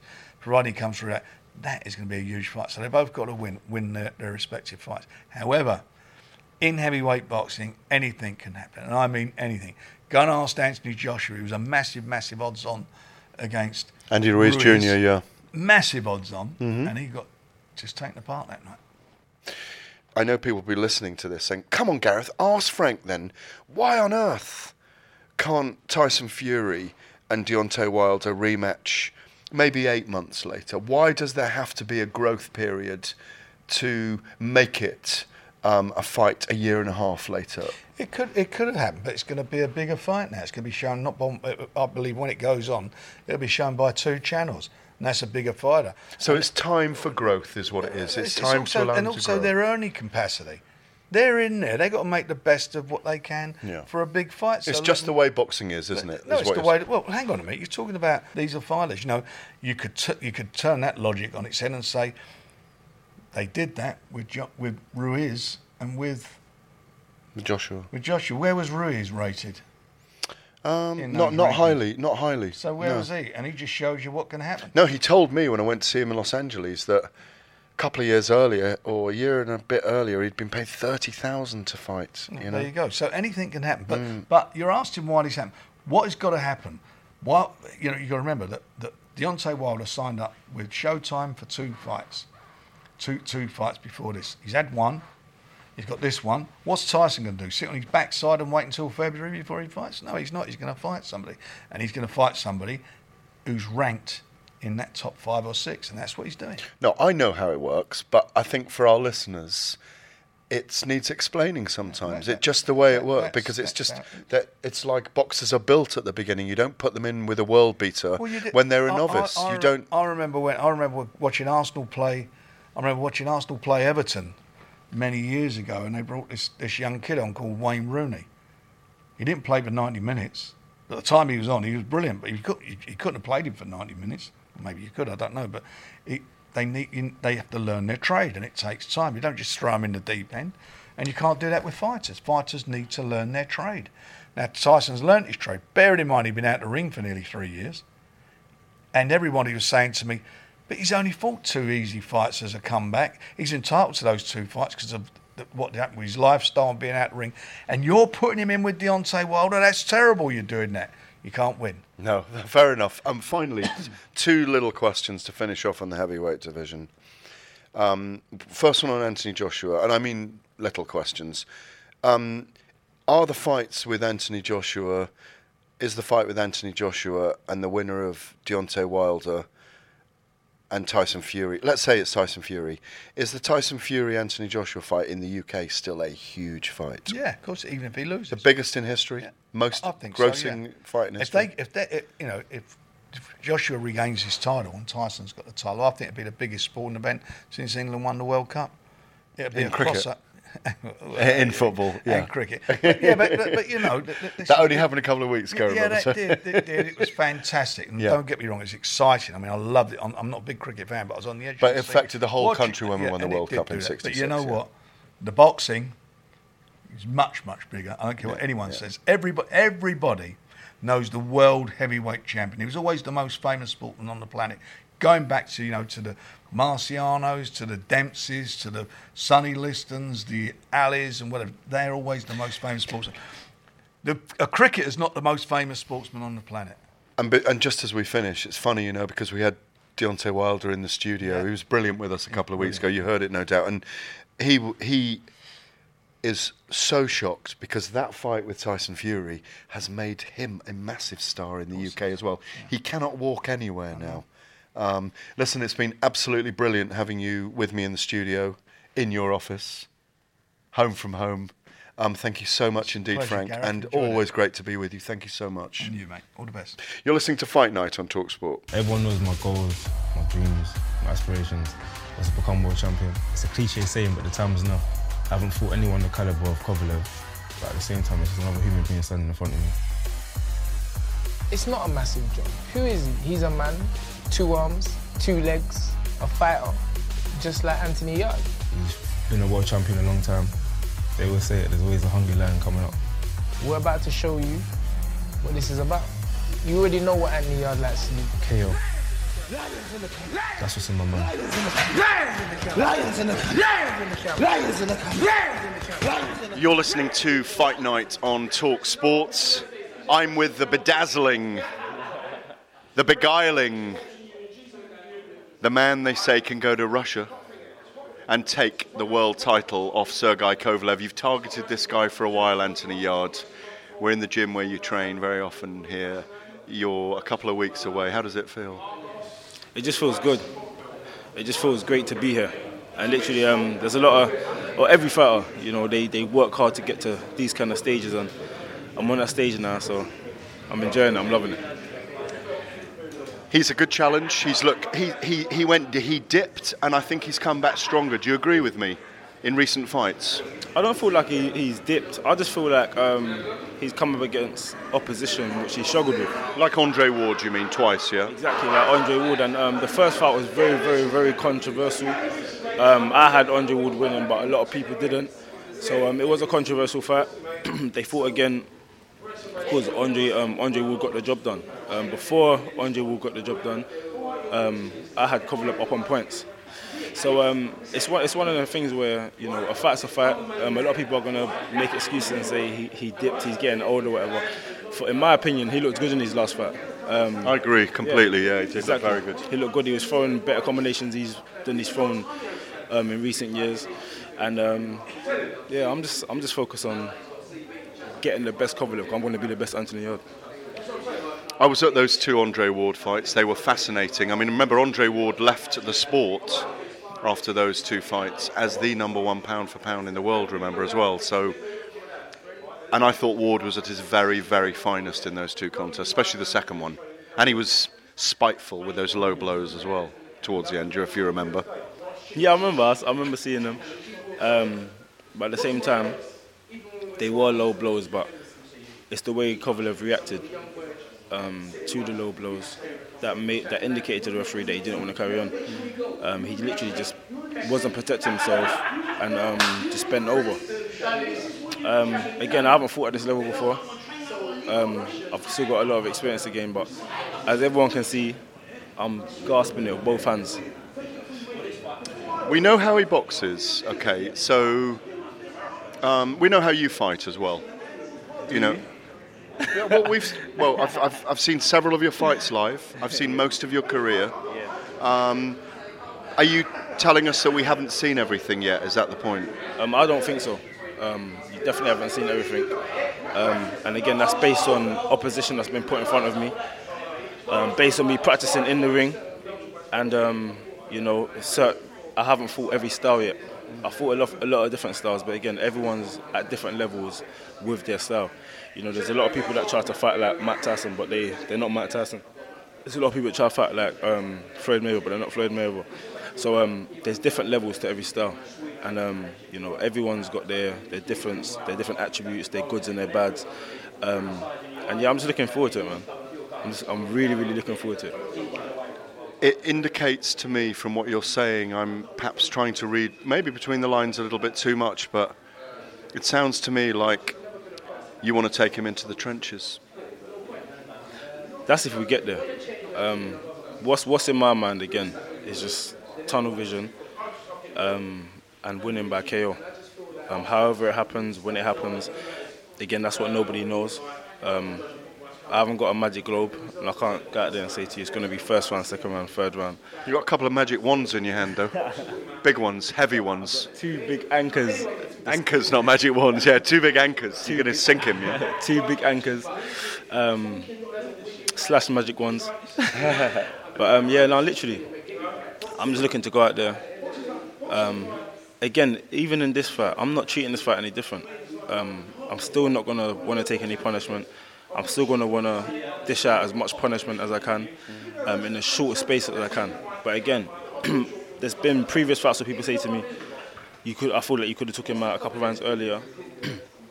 I'm not going to be reckless because this is the sport of boxing. Um, both people are very fit to fight. Both got two hands, and um, both everyone I've fought so far has got knockouts on their record. So, from you got a knockout on your record, that means you know how to throw a punch. So I'm not going in there to try and be reckless or anything like that. Even if I do think I can just take out my opponent whenever I want. You're going out very early to Russia, and it's a two pronged question, this really. You're going out very early, I'd like to know why. Not going with a week, you're going with almost two weeks, aren't you, before the fight? Is that right? That's what we were hearing? No, I'm going out there um, the uh, se- seven, well, the week of the fight. So Oh, you are going out for a week? Yeah, six or seven Okay. days. You just wanted to get a lot of media duties out of the way early and just get your mind focused and not be distracted the, the, the penultimate week before fight week, then, yeah? Most definitely. Um, the thing, the one thing I do know from again watching boxing and studying the sport is that you need to be focused, Mm. and um, you know, doing media and all these kind of things are things that are needed. Some things are needed, but at the same time, what's mainly needed is you focus on yourself and preparation. So um, that's priority for me. What about going and fighting? People can say it's in the middle of nowhere in Russia. It's in the middle of nowhere. Will you take your own food? Will you have your own chef? Will you be concerned if it does go decision that the guy we're looking up there on the poster just in front of us, Kovalev, will get treated better because he's in Russia? Did those things play on your mind at all? I'll answer this one first. It's not going the distance. Um, it is. It is not going the distance. Um, if it does go the distance, I'm still winning. again, that's all that's in my mind. Is um is winning the fight, but again by a knockout. So the fight is gonna the fight ain't going the distance. That's not that's that's that's what I'm sure of. Um, in terms of all the other stuff of being in the middle of nowhere, all that stuff's motivating for me because again, it's another challenge. It's just another challenge. Um, you know, there's there's food everywhere. That's the way I see it. Um, I'm not gonna have my own chef. I can cook. Thank God I can cook. But um, so you're not worried about the rhythms of finding because you haven't had to go on the road in a big event so far. You're not worried about the rhythms of looking for certain foods that you'll want in fight week or certain drinks or your food cooked in certain way. You're not built that way, are you? You're not kind of a, a guy who is pernickety or, or or perfectionist about the way you go into battle, the way you go into war. You, you can you can adapt. You, you, you, and you can kind of find your way through things in that way. You don't need those things. You need that like that and that like that. You're not like that, no. Well, um, you know, everyone wants to be like that, but sometimes things they just don't go like that. So um, I've tried to train myself to, again, as you said, adapt. The same way you try to adapt in a ring. Um, you get different opponents. Someone might just switch what they're doing mid-fight, or they might fight one way and they come and fight you a completely different way. So I feel that boxing's a lot to do with adapting. Again, going to different environments, flying out to different countries. Um, it's all it's all just different. So you can't expect something. I feel like boxing's full of the unexpected. So um, I try not to channel my mind into thinking this is what it's going to be like, um, or that's what it's going to be like. You know, going out to Russia again, everyone's everyone's talking about it. It's like it's literally like me going to another foreign land where nobody knows you. You know, I'm not even bringing skin color into it, but going to this part of, of Russia, I'm pretty pretty sure there's going to be no black people. So yeah, there's there's bound to be a bit. Um, Does that help you in a way, though? I wouldn't I wouldn't say it helps me, but again, it, won't faze me. It just won't faze me. You'll still be the best looking guy in the town. Come on. That's for damn sure. That's for damn sure. Best of luck out there. Bring it home, yeah? Bring it home. Lions in the camp. Lions in the camp. Lions in the camp. Good luck, bud. Thank you, bro. Thank you. Well, I'm joined now by one of the lions in the camp, Tunde Ajayi, who is Anthony Yarde's trainer, of course, who we know very well, and manager. Big lion. you gotta say that. You, got, I have. You have to, because it, it just adds more spice. manager and I don't even like saying trainer first. I like saying manager and trainer, because um, for where we come from, it looks good if they see people from the area that have actually done something more than just training. And then is you know managing or managing is a is a skill, and um, I think we've done that and displayed that well. I didn't mention you know, the area in London where you guys are from, and I just spoke to Anthony just then. And obviously, you know, we've documented his story Yeah. both in studio um, and discussing it because obviously Anthony's been in talks about staying away from gangs when he was growing up and thinking about being an athlete and a footballer and being lectured by Tessa Sanderson and all these brilliant things in the background. But like you say, there's a bigger picture here, which is not just your personal successes. Yes. It's the bigger picture that it puts out to the community afterwards, isn't it? Absolutely. You know, London speaks for itself. The things that are going on in London are. It's quite tragic, really, you know, because you have so many talented young men and women um, who are products of their environment, and they really don't need to. It really doesn't need to be that way. And um, I've been in the barbershops, and I hear I hear all the stories, and everyone always knows the right thing to do, but no one was ever doing the right thing and showing the youngsters that this is the way. And I feel that myself and Anthony, coming from different parts of London, at least from East London, I'm from South London. Now, now they, you know, it lessens their excuses because you have two people who have taken the hard route, and it is hard, you know, and dedicated themselves, and um, we're at the top of the mountain. I just said to Anthony, I'm on record saying this on the show. This is the big step up for him in his career. Sergei Kovalev, he's known as the Crusher for a reason. We saw him come here and destroy a Frank Warren uh, promoted. Nathan Cleverly was there that night Yes. in four or five rounds, and he smashed Nathan that night, took Yeah. the WBO title, Yes. and that was the beginning of his real climb, Kovalev's climb. Yes. Um, he's a very fine world champion. Yes. Heavy-handed. Yes. You're going to Russia to his home. Um, Actually, his home's California. Let's just get that right. He ain't Russia. He and his family live in California. Well, they were, you know, they were working class people. His mum drove a. His mum used to use, uh, drive a hydraulic, hydraulic crane. Paul Young had a beautiful song. It was wherever I lay my hat. That's my home. That's my home. So you, so what are you saying that he's become West Coast USA, softened up? Westernized. Westernized. Westernized. The tractor days are gone. He's waking up in silk pajamas. Tunde, good luck out in Russia. It's great to speak to you. Still Snoop Dogg and D.I.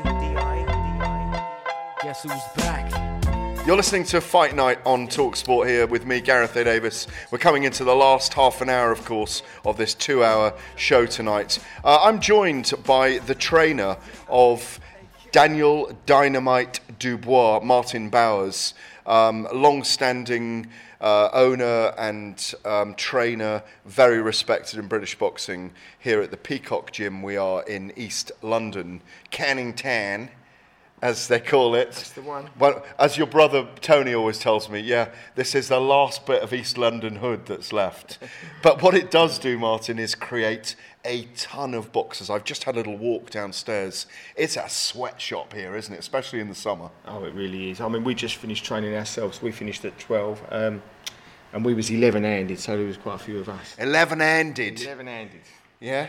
It sounds like football uh, It felt firms like to me. 11-handed. It felt like football and all. We were training them, but as I've said before, luckily enough, there's um, there is four trainers, so it's not just myself. There's, there's myself, uh, Ray Ball, Andre Ollie, and Eric Tamor, who, who you know and you can remember when he Yep, was boxing. yep. So there's the four of us. So we, you know, we spread it among us, and, and we're quite lucky like that. And Tony Cisse, I saw downstairs, Tony who's done his own amazing. Yeah, he does amazing work with Yeah. kids in all the communities in London. I've known Tony many years. Yeah, me too. Yeah, deeply Tony spiritual guy. Yeah. Yeah, I remember Tony when he was boxing Yes. for uh, Repton. Yeah. He used to come here and spar quite a lot with a couple of the boys that I had. Does he send you his prayers around on group so. group text and email? Does I he ever hope do so. that? I'm not really. Do you the- never get them? I'm not in the group chat. Oh, you're not in the group chat. I okay. so. Well, I get Um, his prayers every now and again. It's very nice whenever I hear from him. no. But he's that kind of person. But what I'm trying to say is, it's that kind of community here, isn't Well, it? Really, the gym is like a community uh, centre, for want of better Mm, words, mm. and a community base, and it's, it's a facility for the community. Tony does great work bringing um, young tearaways, should I say, into the gym and giving them a bit of direction and a bit of purpose in their life. So, you know, we tip our hat to Tony and along with a lot of the other trainers in the gym who put a lot of time back and, and, and, and uh, also go out unrewarded and do it because because they're here and this is where they live. and that's in all the communities what boxing's involved in, and, and any grassroots sport. So it's not just the boxing; it's the football. It's you know, loads of people put lots of hours in. I, I was amazed when your brother Tony told me last time we sat down here, which was before Daniel Dubois fought Nathan Gorman, that you literally have close to 10,000 people who've actually either been members of this or subscribed to the club. Yeah, I, think we're, you know, without blowing our own trumpet, we're probably a little bit more than that. But I can show you that on the books when we go down. I mean, unfortunately, or fortunately, they don't all pay their subs. but that's part of where we live, and you know, the membership's always, you know, up for question. But a lot of the time, we, we you know, we tend to turn a blind eye to that. But that's how the place runs. um, look, Daniel Dubois. Um, the, his his new opponents, uh, his next opponent's been announced. Mm. Um, the Ghanaian, the heavyweight Ebenezer Tetteh. Tetteh. Sorry. Um, early 30s, undefeated. Um, well, tell us about him. You know a lot about the guy because you've Well- studied him. It's for the Commonwealth vacant Commonwealth uh, vacant Commonwealth heavyweight title on September the 27th, which is a Friday at the Great Old Royal Albert Hall, isn't it? Yes. Well, if, you know, hand on heart, I only found out about him probably two weeks ago when we we got the uh, heads up that we could get this fight and this fight could be on. And obviously, it's the Commonwealth title, so we've you know we've grabbed it with both hands. It's a vacant title. Um, what I've seen of him and what I found out on the internet, um, and then what I've been told, are probably two different things. But that normally works when you when you try to find out something about Africa. Um, that's no disrespect. It's just how the information filters through. Mm. On the internet, he's down as um, six foot five, but I've been told he's six foot three. I've watched a couple of his fights. He's, you know, he's very aggressive, come forward and Good and- uppercut, good hooks. That's what he throws. Yeah, Mhm. his uppercuts are, are, are really fast and they're, they're a little bit unorthodox. So I mean, we're going to have a little bit of trouble with that. But you know, we're working on that already. We've been in the gym today and we've started started on that. Um, let's go back to that performance because you and I haven't spoken since then. The performance against Nathan Gorman. Um, it was everything I expect you wanted from him on the night. He showed his jab, he was very composed, he showed the ability to carry a card very well, and he didn't allow an opening for Nathan Gorman, and he dismantled him really, didn't No, you know, again, I think um, Daniel boxed very well. I won't say boxed to orders because that would be, you know, that, that would be probably stretching the truth a little bit. As always with fights, they open up and, and then you take advantage of what you, you can and what, what you you know what you can't. You, you don't. But um, I think he boxed very well. I think Nathan had a game plan and probably stuck to his. But I think Dan was just that little bit sharper and better on the night and a little bit more, you know, focused and determined. I'm not taking nothing away from Nathan because I thought he put up a good fight. Um, but I just think they didn't realise what a beast Daniel is, and he really is.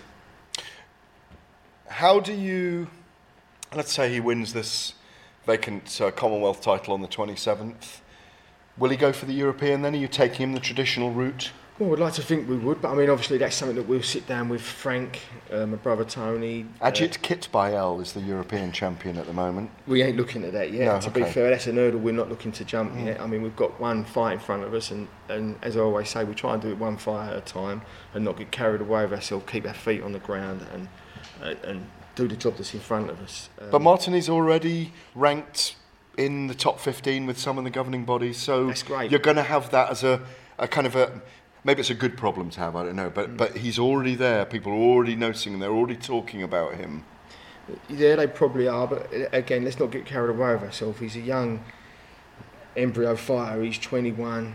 We know he's we know he's got the capability to do it, but it's it's, it's how we go approach it. It's, Mm. it's I think it's you know take our time, sort of stay at this level for a little while. Because as you because you say that because once you get up there, as we, We saw with Anthony. Joshua, you can't go back. Can't go exactly, back. and that's the key, isn't it? Yeah, I think so. And uh, Frank's got plenty of experience and has been doing this for you know many years. And you know, he's, at the moment he's got a he's got a, a rough stone which he's going to turn into a diamond, hopefully. Is he? You know, you've seen a lot of boxers in 40 odd years in the sport. I mean, since you were a teenager, I'm Mm. hastening, even though we all call you Peter Pan. Thanks. Yeah, you got the you got the bronze summer tan on as well, which makes you even more Gardening, of a just yeah gardening, gardening. yeah, Yeah, holidays. Um, but the the you know 40 odd years of being around boxing, is he one of the most impressive you ever seen? Um, I'd like to say yes, but then again, I wouldn't. I wouldn't want to um, put too much pressure on him. Uh, listen, at this moment, he's doing everything that it says on the tin. He's doing everything right. He's a consummate pro. He's like I say, he's never late. He likes to work. He likes to be in the gym. So at the moment, everything's right. Um, you know, time will tell. I think I think we've got one, and um, I think Frank does as well. And like I say, you know, the rest of the team are all everyone's happy with him. You know, but we've got to keep our feet on the ground. What can you tell us about him? Because he's very poker faced. He doesn't give a lot away. What can you tell us about him that we don't see? No, what you see is what you get. Oh, really? He is like He that. really very is. serious. He's never messes around. Not a joker. No, actually, we have a little bit of a laugh, you know, but Dan will laugh at something that, you know, I can't really sort of give you a for instance, but, you know, he's, he's always got a smile on his face. He's never, he's never down, but he's just, he's focused and he's driven. He's got one goal in life at the moment, and that is to be heavyweight champion of the world. And how But are your wrists? time. But how are your wrists no, mine with? Are, mine are good. Mine yeah, they're but he punches It's very. The rest of me that aches. yeah, but he punches very, very hard, doesn't he? He does, but um, fortunately, he ain't looking to hurt me. I hope he ain't. Hand on heart, though, and. I know you don't like to be pushed on these things. We are in the middle, or just after the middle of 2019. Do you think we've got a world champion in 2021 at heavyweight in Daniel Dubois? Obviously, I'd like to think so. I mean, that's why we're working this hard, and you know, Daniel's putting the work in. Frank, BT, yourselves, everyone can see we've got something here. But again, we've got to take our time. We've got to be careful that we don't undermatch him or overmatch him because both can do him harm. And um, I think if if we take our time, let him mature into the young man that he's going to be. I think, as you said earlier, that he's um, beginning to come out of himself a little bit more. You know, we've got a great little journey here, and we could have some real great, memorable moments for for everyone following him, and you know, hopefully some really good nights out. So you could, if you put him in at the moment, I mean, I say Derek Chisora, but after Derek Chisora's last performance um, against Artur Szpilka, he looks bloody dangerous. Well, you know. when I say this, I don't mean this rude to Derek. Derek is is a gatekeeper, and he's he really is a worthy gatekeeper. I mean, we ain't knocking on that door yet. He says it to me he's not a title contender anymore. He's a money weight fighter. He's well, in, in my opinion, he's a gatekeeper. If you can get past Derek Chisora, you're a very good fighter. And So you um, mean it in the best possible no, terms? I do mean yeah, in the best yeah, possible yeah. terms. That's why I'm saying it. And Yeah. listen, we ain't knocking at Derek's door at the moment. We're not at that level. Let's- 23 rounds with uh, um, with Tyson Fury, 12 rounds of Vitaly Klitschko. Unbelievable. Do you know what I mean? Listen. 22 rounds, or it was with with Dillian Whyte. Derek will be one of them people that we won't appreciate until he retires. Correct. And then we'll all be going, Yeah. oh, we need a Derek Chisora, we need Yeah, a Derek Chisora. yeah. So, listen, power to Derek. That's all I can say. Power to Derek. Keep doing what you're doing. Great job. We ain't knocking on his door yet. But so, but timing's everything. So if Daniel is 23 and Tyson Fury's 34 and Deontay Wilder's 34, 35, um, and uh, Andy Ruiz is 33, and, and and Anthony Joshua's getting to 34, that's probably the right timing. Yeah. It probably is, but there's still some other really good heavyweights out here at the moment. I mean, Philip Ovic, I think, is a Yes. really top top. Filipovic, draw. yeah, yeah, yeah. However I pronounced his name, if I Yeah. pronounced it wrong, sorry about it. Adam Kownacki. Yep. You know, and there's others out there. There's Dillian Whyte. There's, I mean, he, he's a great challenge as well. Dillian Whyte's another another homegrown, really good fighter who, over the last few years, has really improved, and, and you know, and he's beginning to be. Even though he's just had that little hiccup, and I, I'm not going to comment on that because I don't know all the ins and outs on that. He's had a little hiccup, but he's still a people's champion because, you know, don't matter what belt he was to fight for, even if he didn't fight for a belt, people would still turn out to see him because. You know, the British public are warming, warming to him, and, and I think the British public always do when someone's had a hard run. We seem to or a, a bit of an underdog, we always we always go for them. Can't wait to see that event, Martin. Uh, September 27th, Royal Albert Hall against Ebenezer Tetteh, Daniel Dubois facing him. Always great to come here, and I love the fact that the cup of tea I always get here at the Peacock Gym, I can stand my spoon up in it. Proper builder's cup of tea. That's it. Sweet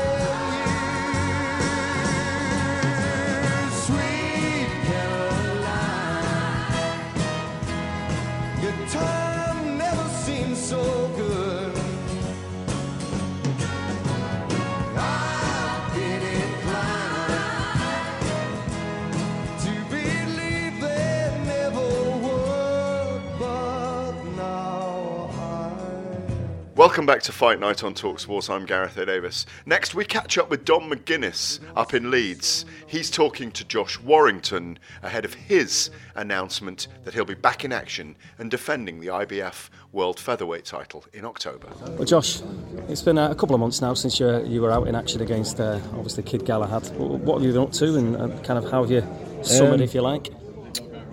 keeping busy. Um, just as just as uh, being a dad, being an husband, painting sheds. Uh, had a nice little breakaway. Um, keeping busy in that respect. Um, then been a lot of charity work, a bit of uh, you know media, TV, media and whatnot.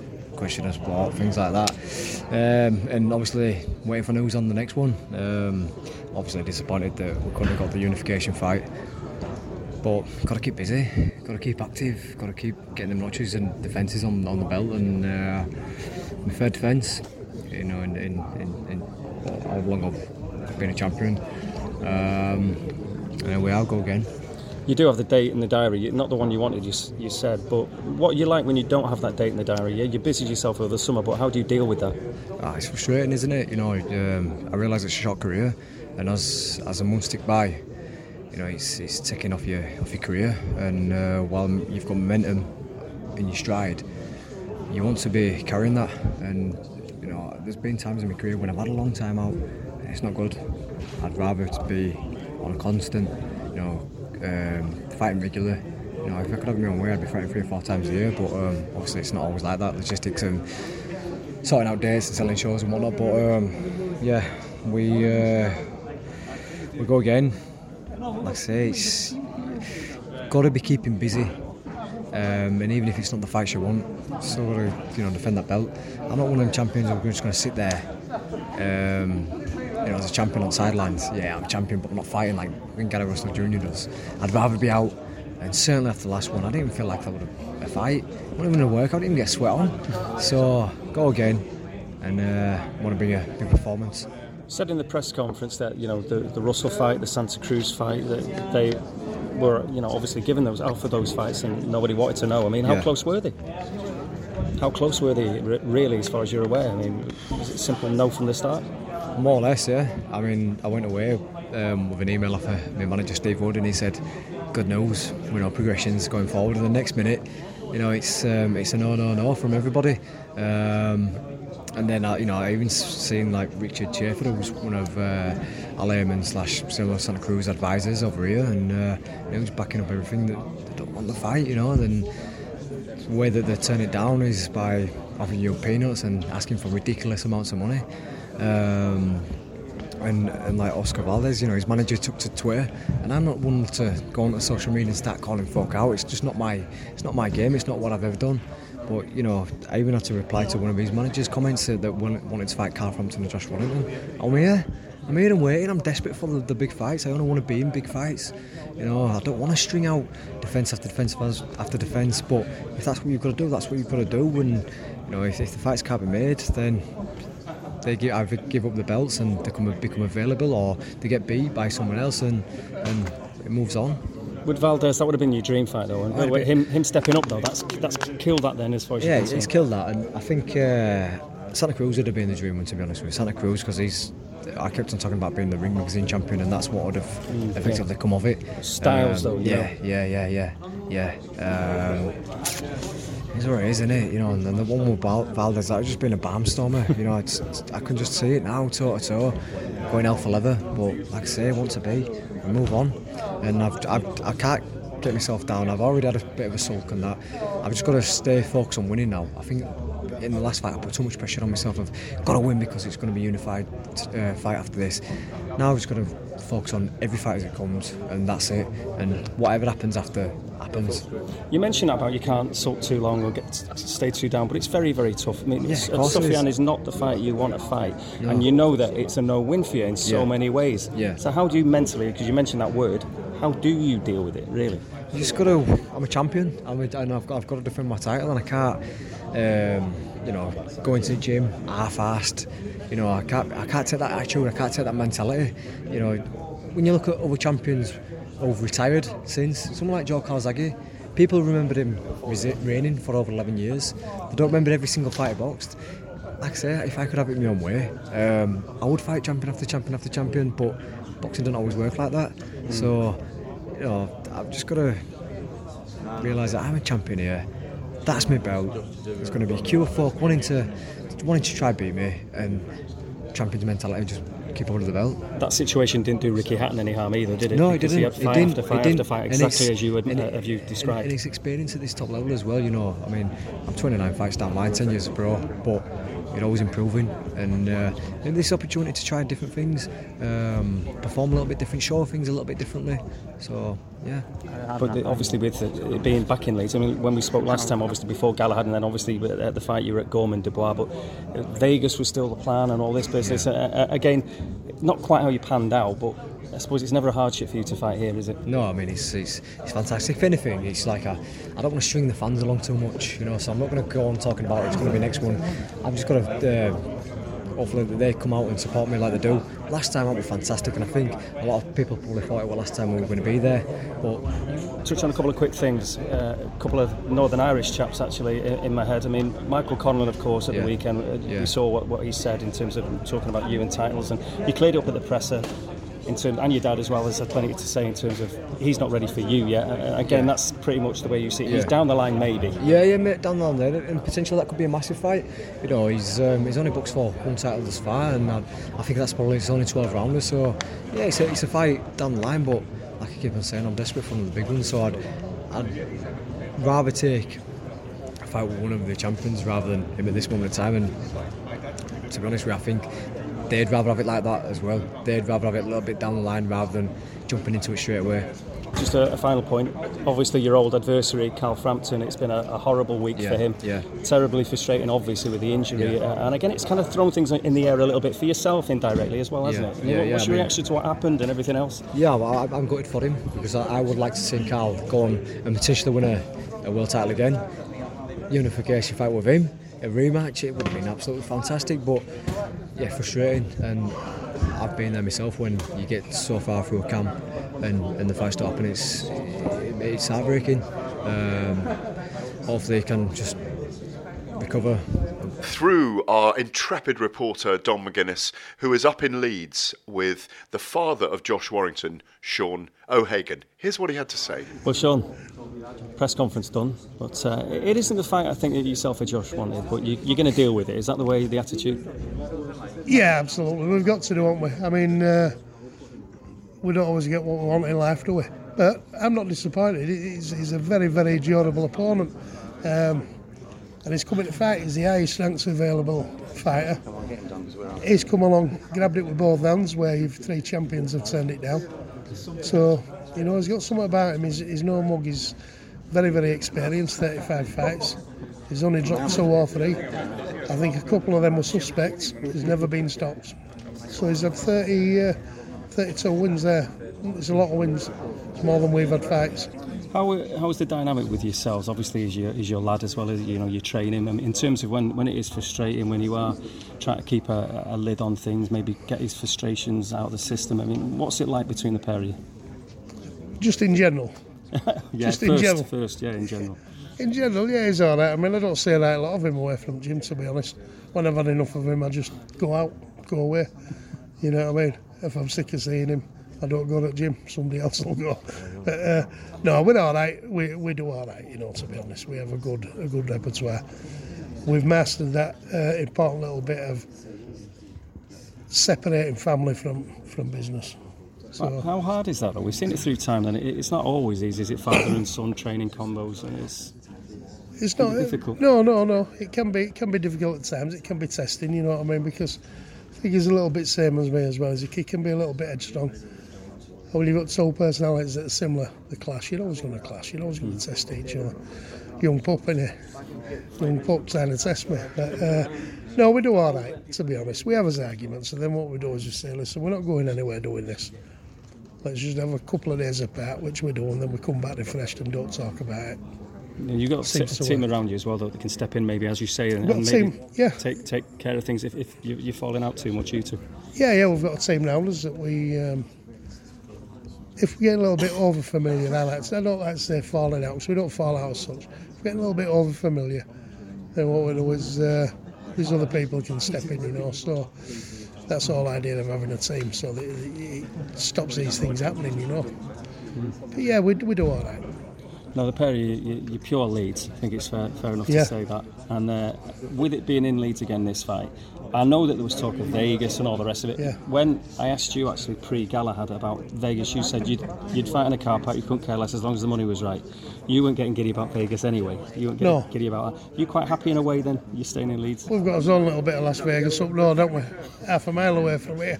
Beautiful, the beautiful city of Leeds, as Thomas Traver says. yeah, no, I'm not bothered. Like I say, those fights will come. They'll come. And you know what? If they don't come, then when we finish boxing, we'll go on holiday to Vegas. One way or other, we'll go. But uh, Vegas is not be all and end all, is it? Do you think it's good for Leeds in a way though, because it, puts the, the, the highlight on Leeds in terms of boxing as well? Because I suppose you've been overshadowed over the years Yeah. with Manchester and Sheffield. I know that you felt like that before that, that people don't want to come to Leeds. Has that Oh, changed a little bit? Yeah, it has. It, it has, yeah, because what you're getting now is uh, you're getting a, a massive boost in boxing now in amateur clubs, pros, you know. He's buzzing, Leeds is buzzing now. What we need to do, even when Josh is finished boxing in maybe three years, four years, I don't know, is um, we need to keep that momentum going because there's some fantastic nights and revenue for the city. And what it does, you know, for, for kids and uh, people aspire to be like him now, for Leeds first ever world champion. It can only be good, can't it, really? Ever catch yourself eating the same flavorless dinner three days in a row? Dreaming of something better? Well, HelloFresh is your guilt-free dream come true, baby. It's me, Keke Palmer. Let's wake up those taste buds with hot, juicy pecan-crusted chicken or garlic butter shrimp scampi. Mm. Hello Fresh. Stop dreaming of all the delicious possibilities and dig in at HelloFresh.com. Let's get this dinner party started.